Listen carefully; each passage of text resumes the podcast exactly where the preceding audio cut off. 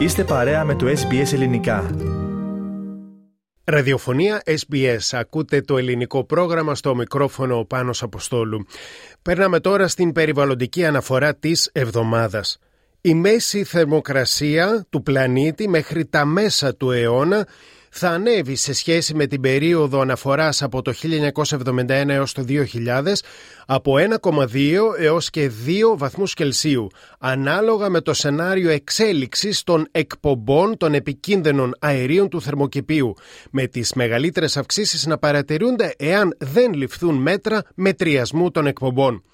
Η δεκαετία του 2050 είναι το σημείο καμπής πέρα του οποίου η ανθρωπογενής παρέμβαση στο κλίμα θα είναι μη αναστρέψιμη.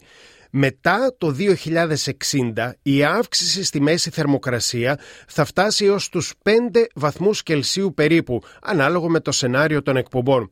Ο πλανήτης προσαρμόζεται σιγά σιγά στα νέα δεδομένα της κλιματικής κρίσης. Για παράδειγμα στην Ιορδανία καλλιεργούν στην έρημο λαχανικά τα οποία ποτίζουν με επεξεργασμένο θαλασσινό νερό.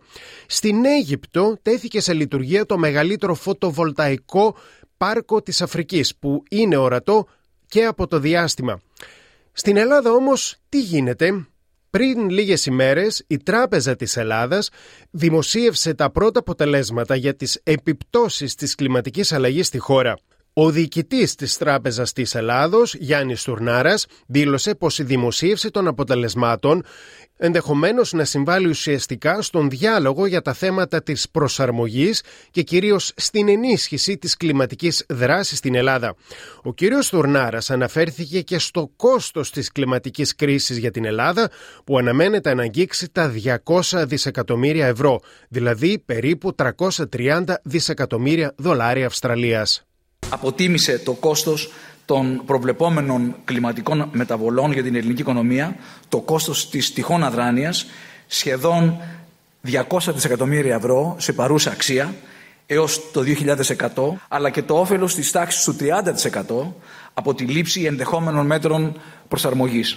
Η ενίσχυση της ξηρασίας λόγω της μείωσης των βροχοπτώσεων και του αριθμού των ημερών βροχής σε συνδυασμό με την άνοδο της θερμοκρασίας θα έχει ως αποτέλεσμα το 40% της Ελλάδας, ιδίως τα ανατολικά και νότια τμήματα, να κινδυνεύουν μέχρι το τέλος του αιώνα να ερημοποιηθούν.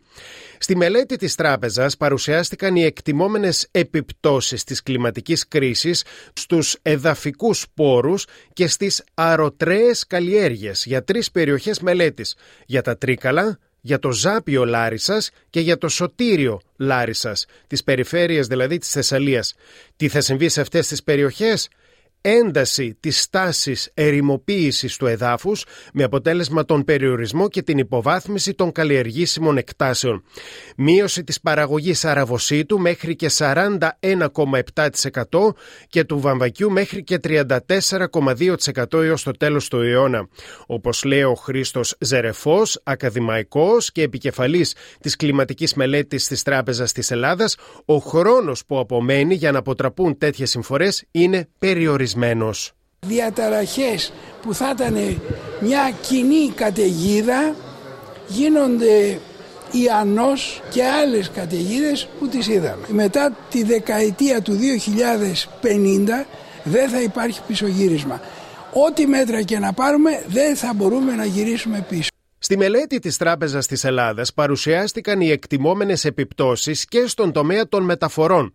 Θα υπάρξουν για παράδειγμα βλάβες ή φθορές που οδηγούν στην ανάγκη ανακατασκευών, επιδιορθώσεων και αυξημένης ανάγκης συντήρησης από την άνοδο της μέσης στάθμης της θάλασσας, τις υψηλές θερμοκρασίες και τα πλημμυρικά φαινόμενα. Ο Γιώργος Γιαννόπουλος είναι καθηγητής στο Αριστοτέλειο Πανεπιστήμιο Θεσσαλονίκης. Είναι μέλος της Ακαδημίας Αθηνών και δήλωσε και εκείνος στην ΕΡΤ ότι θα χρειαστεί να γίνουν έργα στην Ανατολική Ελλάδα, στη Θεσσαλία και αλλού.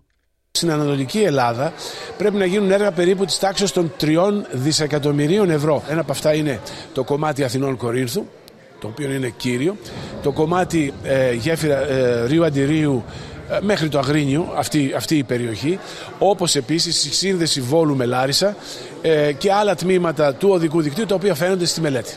Στην ίδια μελέτη αναφέρεται και ο αριθμός των πυρκαγιών, ο οποίος σχετίζεται με την έκταση, τον πληθυσμό, το ακαθάριστο εγχώριο προϊόν, το κατακεφαλήν ακαθάριστο εγχώριο προϊόν, όπως και ο δείκτης ανισοκατανομής του ΑΕΠ στις ελλαδικές περιφέρειες.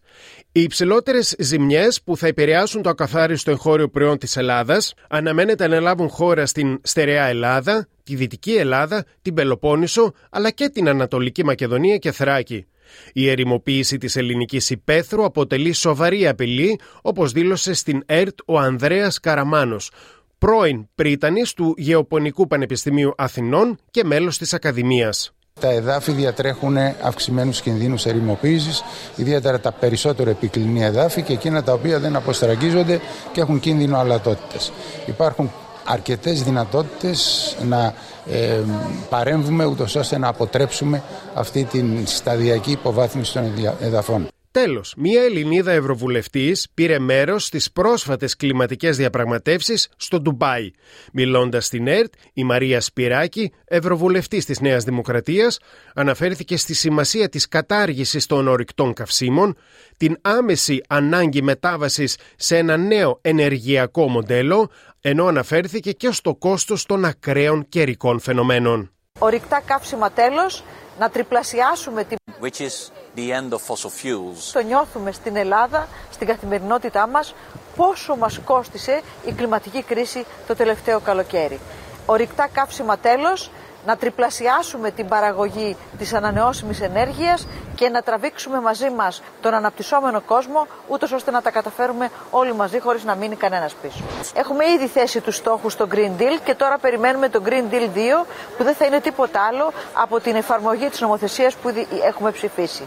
Χρειαζόμαστε όμως στενή παρακολούθηση των κρατών μελών, χρειαζόμαστε ισχυρή χρηματοδότηση, χρειαζόμαστε ανακατεύθυνση των κονδυλίων τα οποία διαθέτουμε έως το 2027 ώστε η μετάβαση να γίνει πραγματικότητα και να πάμε σε μείωση των ρήπων. Τι πρέπει να κάνουμε; Να ενισχύσουμε καταρχήν την ανθεκτικότητα των υποδομών μας, να πολλαπλασιάσουμε την ανθεκτικότητα των υποδομών μας, να ενισχύσουμε τη διάσταση της βιωσιμότητας σε όλες μας τις δράσεις. Και με τις δηλώσεις αυτές της Μαρίας Σπυράκη, Ευρωβουλευτή της Νέας Δημοκρατίας στην ΕΡΤ, ολοκληρώνεται εδώ η περιβαλλοντική αναφορά της εβδομάδας.